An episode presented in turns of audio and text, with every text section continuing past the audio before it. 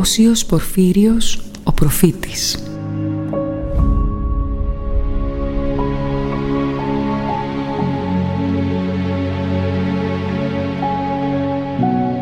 Όσιος Θεοφόρος και θαυματουργός Πορφύριος ο Καυσοκαλυβίτης κτήτορας της Ιεράς Μονής Μεταμορφώσεως του Σωτήρος στο Μίλεση υπήρξε ο Μέγας Εωθινός Αστέρας και προφήτης της γενιάς μας δια του οποίου επαληθεύθηκε για άλλη μια φορά η παρουσία του Αγίου Πνεύματος και στη σύγχρονη εποχή μας.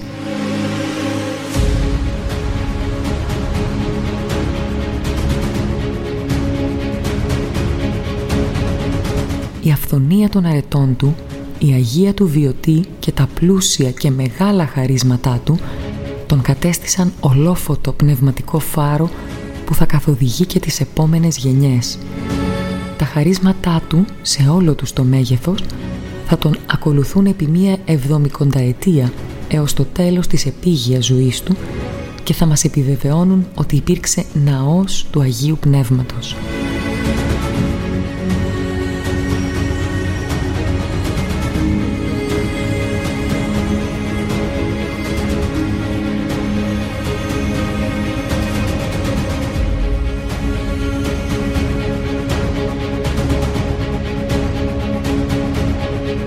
Πολλές μαρτυρίες για το έντονο προφητικό του χάρισμα φανερώνουν την κοινωνία του Οσίου με τον Θεό.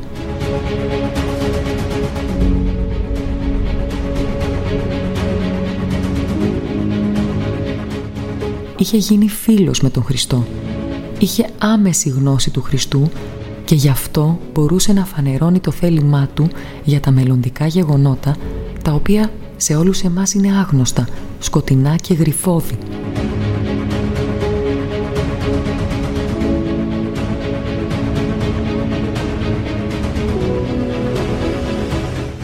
Είναι αναμφίβολο ότι ο Άγιος πέρασε πολύ γρήγορα από το στάδιο της κάθαρσης και έφτασε στον φωτισμό, έφτασε στη θέωση και στην τελείωση.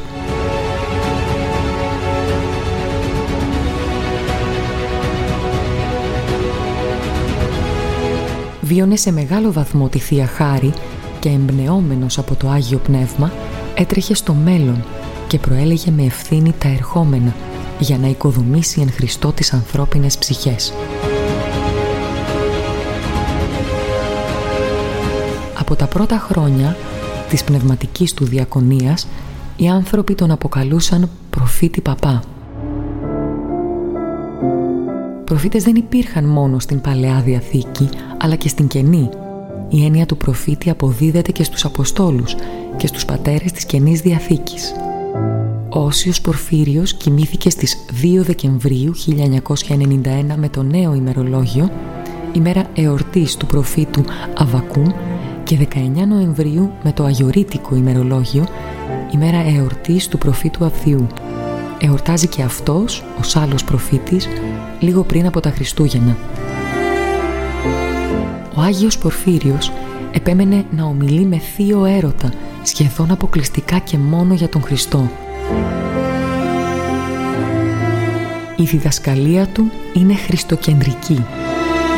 Μας διατυπώνει με δικά του λόγια τη στάση μας προς τον Χριστό. Ο Χριστός είναι ο αγαπημένος, είναι ο φίλος μας, είναι ο αδελφός μας.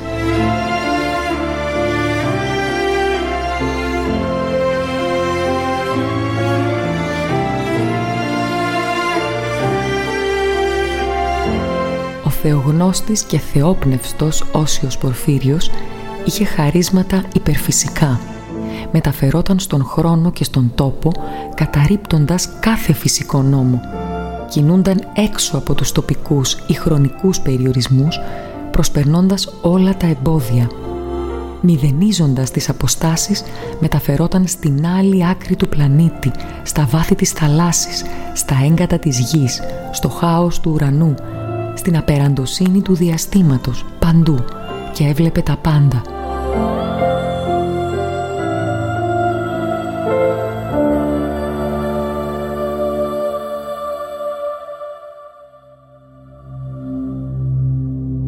Επίσης, παρελθόν, παρόν και μέλλον ξεδιπλώνονταν μπροστά του. Πήγαινε αιώνες πίσω στην εποχή του Χριστού και ζούσε τα θεία γεγονότα. Ζούσε μυστήρια που δεν αποκάλυψε ποτέ. Έβλεπε την ιστορία ενός τόπου, ενός μοναστηριού, ενός αντικειμένου. Έβλεπε σκηνές που διαδραματίστηκαν αιώνες πριν. Το παρελθόν ενός ανθρώπου από τα παιδικά του χρόνια και το μέλλον του έως και τον θάνατό του.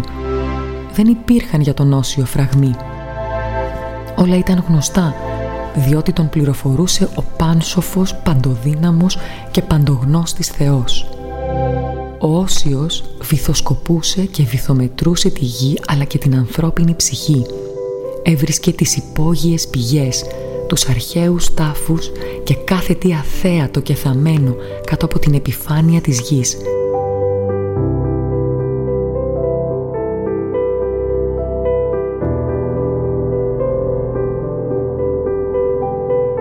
ταυτόχρονα έβλεπε τους πιο απόκριφους διαλογισμούς, τα απόρριτα και ανομολόγητα πάθη, τις αγωνίες, το μπέρδεμα και τόσα άλλα της κάθε ταλαιπωρημένης και βασανισμένης ψυχής.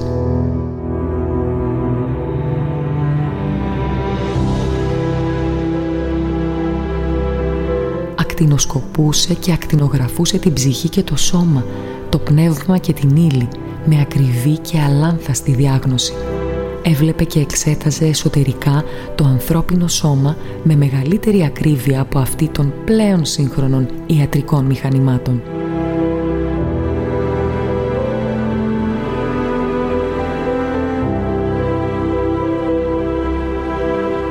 Η προσευχή του είχε τεράστια δύναμη. Άγγιζε και γιάτρευε, σταύρωνε εξ αποστάσεως και θεράπευε, ευχόταν και εκπληρωνόταν η ευχή του ως καλός ποιμένας αλίευε τις ανθρώπινες ψυχές και τις έφερνε σε μετάνοια για να τις οδηγήσει κοντά στον Χριστό.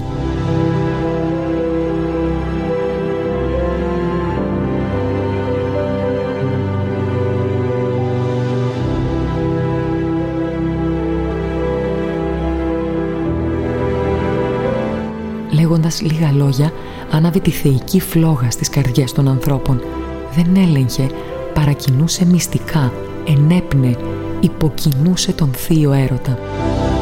Όλη η πορεία της ζωής του Αγίου προκαλεί θαυμασμό σε κάθε μελετητή, διότι θα συναντήσει σπάνιους συνδυασμούς και ωραίες αντιθέσεις, στις οποίες τελικά καταφαίνεται το μεγαλείο και η δόξα του Θεού.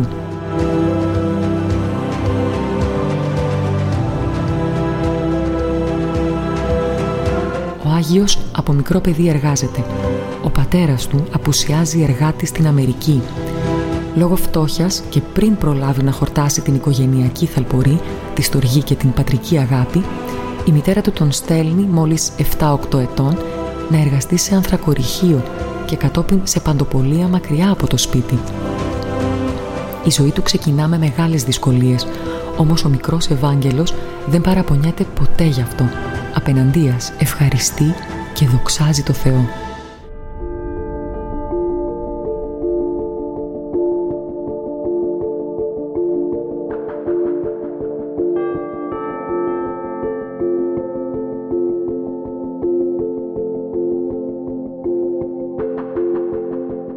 Μελετώντας συλλαβιστά τον βίο του Αγίου Ιωάννου του Καλυβίτου, αμέσως γεννάται μέσα του ο πόφος για τον μοναχισμό. Δεν γνωρίζει τι είναι ο μοναχός, τι είναι το μοναστήρι. Έπεσε ένας μικρός σπόρος στην έφορη καρδιά του και αμέσως τίναξε και ρίζωσε και καρποφόρησε.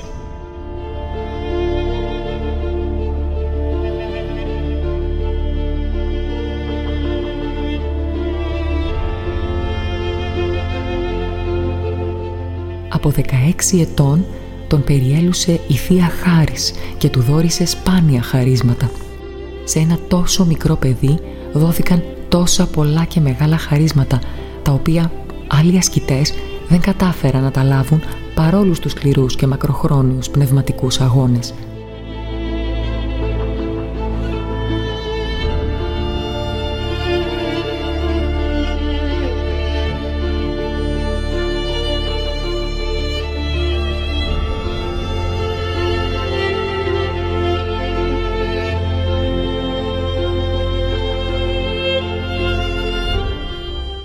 Η πλειονότητα των παιδιών της ηλικίας τους ζει ανέμελα, παρορμητικά, κάτω από την προστασία και τη φροντίδα των γονέων τους. Ο νέος μοναχός Νικήτας, αυτό ήταν το πρώτο όνομα του Αγίου όταν έγινε μοναχός, όμως ξεχύθηκε προς το φως, προς την αλήθεια, προς τη ζωή και ευαρέστησε τόσο πολύ τον πάνσοφο Θεό που τον έκρινε όριμο και άξιο να σηκώσει την ευθύνη αυτών των σπάνιων χαρισμάτων χωρίς να βλαφτεί, προς όφελος πάντα της Εκκλησίας. Ο Άγιος πήγε μόνο στην Αλφα Δημοτικού, αλλά δεν έμαθε τίποτα, διότι ο δάσκαλος ήταν άρρωστος. Μόνος του, καθώς έβοσκε τα πρόβατα, συλλαβίζοντας, έμαθε να διαβάζει. Τίποτα άλλο. Ήταν φτωχός, άσημος, αγράμματος, κουτός και ντροπαλός όπως λέει ο ίδιος. Ποιος θα περίμενε ότι αυτό το παιδί με τα ελάχιστα σχολικά μαθήματα θα γινόταν ο πιο γνωστός, ο πιο έξυπνος και ο πιο σοφός από όλους; Ποιος θα περίμενε επιστήμονες που δαπάνησαν τη ζωή τους στη μόρφωση και σοφή του κόσμου τούτου να οχριούν μπροστά στον φτωχό και αγράμματο Πορφύριο; Ο Άγιος μπορούσε να μιλήσει για εξειδικευμένα επιστημονικά θέματα και σε όλες τις γλώσσες. Όπως λέει ο Απόστολος Παύλος, πάντα δε γυμνά και τετραχυλισμένα της οφθαλμής αυτού. Ο Άγιος δεν περιφρόνησε τη μάθηση, αντιθέτως Είχε δείξει ενδιαφέρον για όλες τις επιστήμες, όμως η σοφία του ήταν δώρο του παντογνώστη Θεού.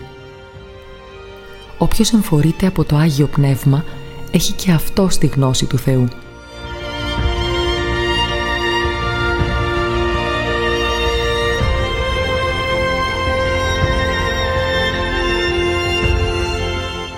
Κάποιος τον ρώτησε «Όλα τα βλέπετε γέροντα» και απαντά και αν κάτι δεν βλέπω, κάνω το σταυρό μου και λέγω «Φώτισέ με Χριστέ μου να δω κι αυτό» και το βλέπω.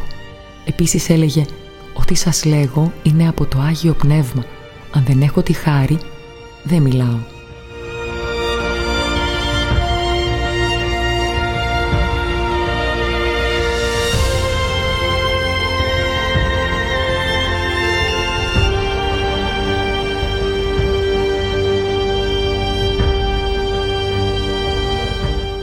Στην καθημερινότητά του δεν χαρακτηρίζεται ούτε για την ευγλωτία του, ούτε για τη ρητορική δυνότητά του. Μιλά φυσικά, αυθόρμητα, απλά, ελεύθερα και ανεπιτίδευτα, όπως οι αγράμματοι ψαράδες, οι Απόστολοι. Είχε το χάρισμα του λόγου και της θεολογίας. Έγινε οδηγός, σύμβουλος, διδάσκαλος και απλανής ποιμένας χιλιάδων ψυχών πλουσίων και φτωχών, διασύμων και ασύμων, μορφωμένων και αγραμμάτων. Όπως λέει ο Απόστολος Παύλος, τα μωρά του κόσμου εξελέξατο ο Θεός ή να τους σοφούς κατεσχύνει και τα ασθενή του κόσμου εξελέξατο ο Θεός ή να κατεσχύνει τα ισχυρά. Ο Άγιος δεν επέλεξε την κοσμική ευγένεια, δεν κατήχε τους τύπους και τα εξωτερικά σχήματα των ευγενών ανθρώπων, δεν ήταν τυπολάτρης σε μορφές συμπεριφοράς, δεν ακολουθούσε τα καθιερωμένα πρότυπα, δεν ήταν υπόδειγμα καλής, ευγενικής συμπεριφοράς. Αποκαλεί τους συνομιλητές του με τις φράσεις «βρε» και «μωρέ». Παραδέχεται πως το κάνει για να δημιουργήσει κλίμα οικειότητας. Δεν μένει στον τύπο, αλλά επιζητά την ουσία, να βοηθάει ψυχές. Όταν λέει «μωρέ», είναι σαν να λέει «καλέ μου». Είναι ο πιο γνήσιος και αυθεντικός ευγενής άνθρωπος, κατά κοινή ομολογία είναι γλυκύτατος και καλοσυνάτος. Του σέβεται και τους αγαπά όλους, δικαίους και αμαρτωλούς, με την πιο γνήσια, αληθινή, θυσιαστική αγάπη.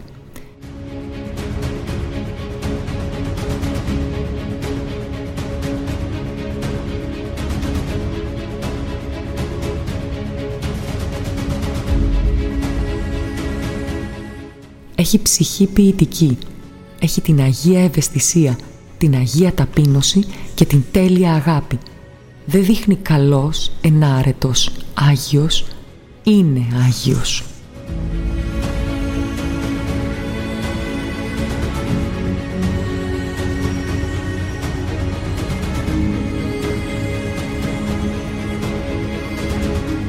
Ο Άγιος ήταν ένα ευωδέστατο ολόλευκο άνθος στους ρυπαρούς δρόμους της Ομόνιας. Ήρθε από την ησυχία του Αγίου Όρους στην πολύβουη Αθήνα και από την έρημο των Καυσοκαλυβίων στην πολύκοσμη Ομόνια. Το όνειρό του ήταν να χαθεί, να ζήσει στην αφάνεια και ο πάνσοφος Θεός, κρίνοντάς τον καθόλου άξιο, τον έβγαλε στην επιφάνεια, τον έκανε πασίγνωστο σε όλη την οικουμένη. Ο Άγιος Πορφύριος, ως άλλος σύγχρονος πολύαθλος Ιώβ, έδειξε απίστευτη καρτερία και σήκωσε αγόγγιστα πλήθος επώδυνων ασθενειών –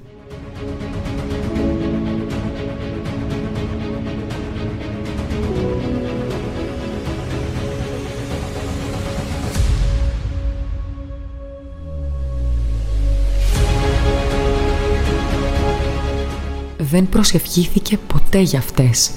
Ντρεπόταν από φιλότιμο, επειδή ένιωθε μεγάλη ευγνωμοσύνη προς τον Θεό. Κυρίως όμως τις έβλεπε ως δωρεά της αγάπης του Θεού. Έλεγε στους άλλους «Μην προσεύχεστε να γίνω καλά, να προσεύχεστε να γίνω καλός».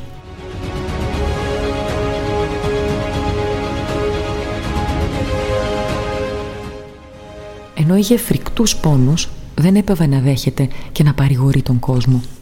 Ενώ πονούσε το Άγιο σώμα του, πονούσε και η Αγία του ψυχή, καθώς έβλεπε τις βασανισμένες από την αμαρτία ψυχές των ανθρώπων. Πονούσε και αγαπούσε, αγαπούσε και πονούσε. Έλεγε «Όποιος θέλει να γίνει χριστιανός, πρέπει πρώτα να γίνει ποιητής. Αυτό είναι, πρέπει να πονάεις, να αγαπάεις και να πονάεις, να πονάεις για αυτόν που αγαπάεις. Η αγάπη κάνει κόπο για τον αγαπημένο.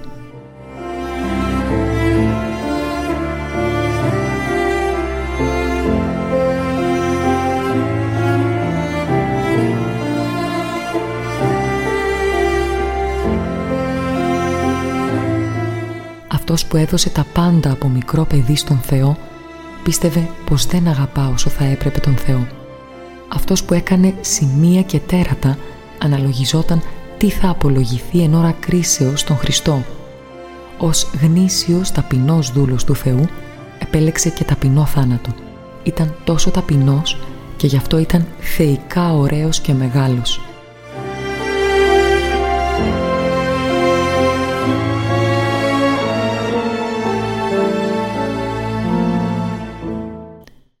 Ως επίγειος άγγελος ήρθε από ψηλά, από τον άφωνα και χάρισε απλόχερα την ευλογία του, το μήνυμα της αγάπης του Χριστού. Διέγραψε μια ολόφωτη πορεία και ξαναταξίδεψε για την ουράνια πατρίδα του, εκεί όπου ανήκε πάντα ως ουρανοπολίτης.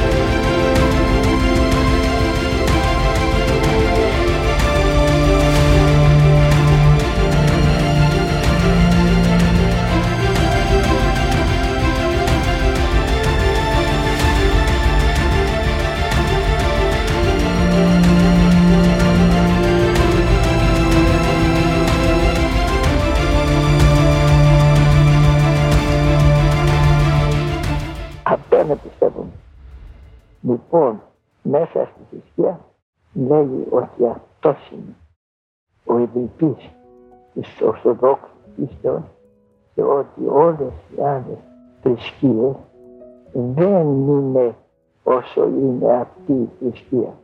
Μία θρησκεία μόνο είναι η Ορθόδοξος χριστιανική θρησκεία. Και το πνεύμα αυτό το Ορθόδοξο είναι το αληθές. Τα άλλα πνεύματα είναι πνεύματα πλάνης και οι δασκαλίες είναι μπερδεμένες. Εδώ, εδώ ο Θεός της Ορθοδόξου πίστεως είναι Θεός που αν το πούμε και αγάπη όπως τον λέει η Γραφή πάνε το ίδιο είναι. Ο Θεός λέγεται αγάπη και όποιος έχει αγάπη είναι του Θεού. Ο Θεός λοιπόν πολλοί λένε είναι αγάπη ο Θεός κανένα έτσι είναι ο Θεός. Μα είναι αγάπη ο Θεός. Αλλά ο Θεός δεν είναι μόνο αγάπη. Είναι και δικαιοσύνη.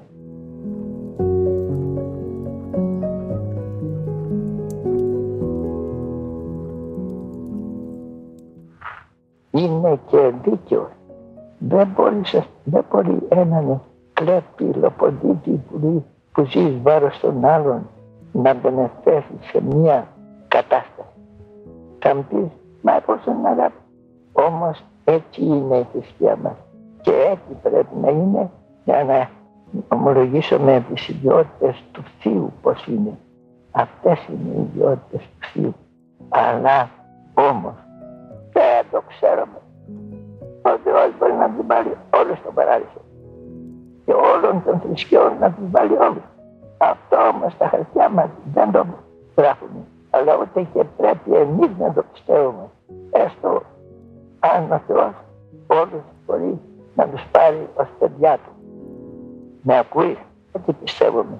Μα θα πεις, γιατί να μην το πούμε ότι όλοι είμαστε παιδιά του; Όχι, δεν μπορούμε εμείς να το πούμε αυτό. Έτσι πρέπει να το έχουμε μέσα μας. Άλλο τι θα κάνει ο Θεός στη Δευτέρα Παρουσία. Εμείς δεν θα το βάλουμε από τώρα για να τα έχουμε όλα ίσωμα.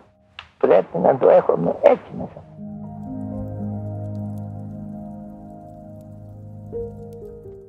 Έτσι έρχεται. Να θα πεις είναι ανθρώπινο. Ε, έτσι το καταλαβαίνουμε, έτσι μας το δίνει η Γραφή. Να το καταλαβαίνουμε έτσι το πώς θα είναι ο Θεός δεν μας λέει πώς θα είναι. Δεν το, κανένας δεν μπορεί να καταλάβει πώς είναι ο Θεός. Λοιπόν, εγώ έτσι πιστεύω τα πράγματα. Εάν με μπερδέψετε εσείς, τι θα κάνω εγώ; Αυτή είναι φρίσκη.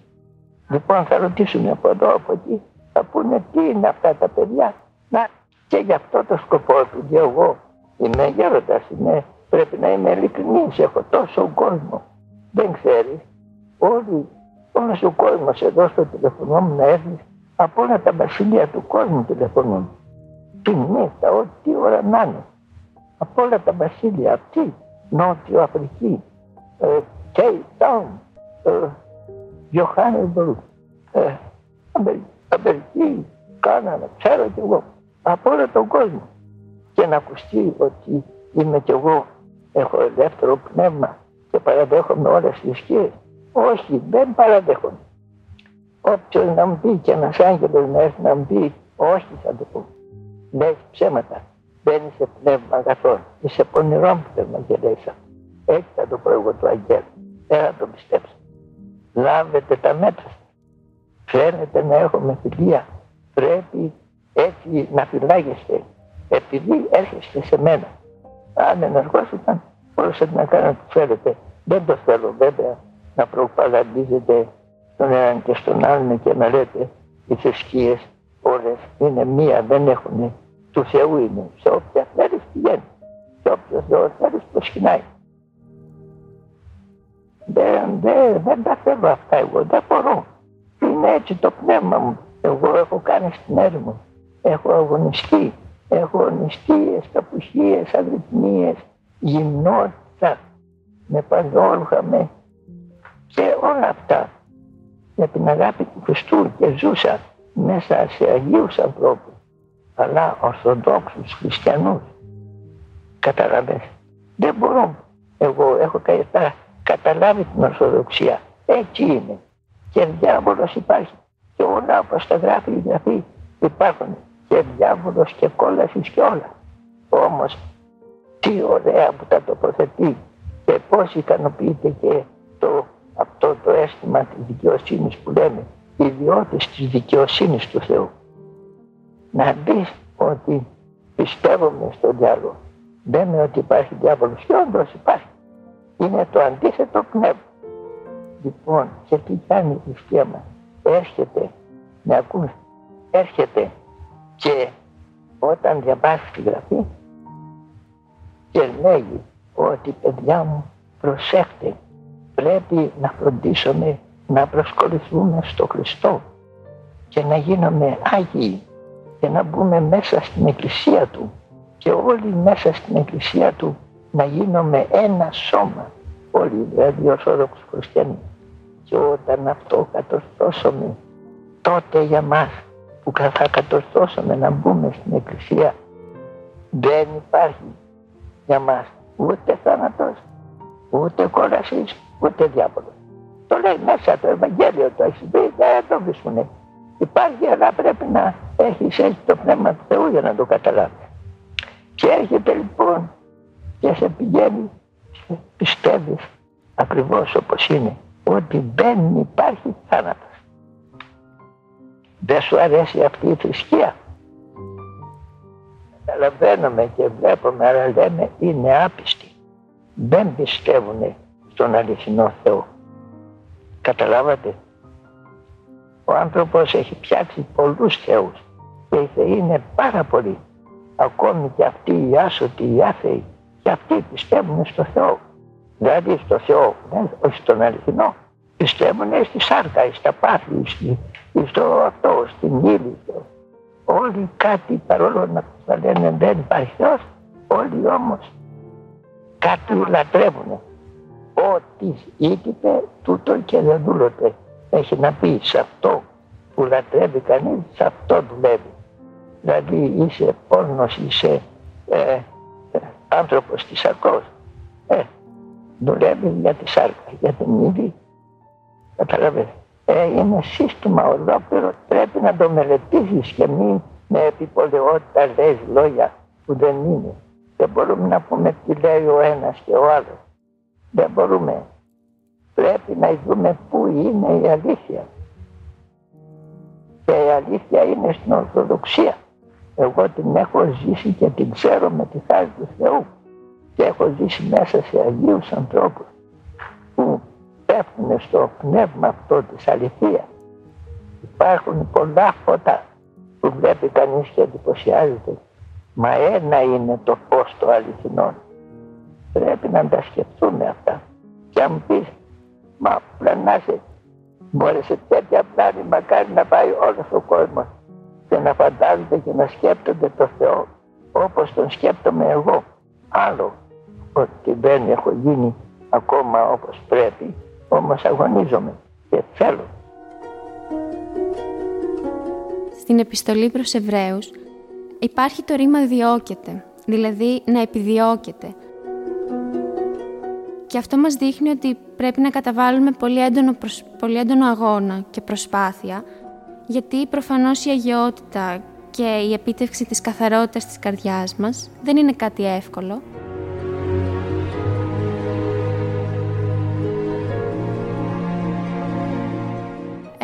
και απαιτεί συνεχή αγώνα. Και για να το πετύχουμε πρέπει να βάλουμε ως στόχο κάθε φορά που θα έχουμε ένα εμπόδιο και θα πέσουμε, άλλες τόσες φορές να σηκωθούμε.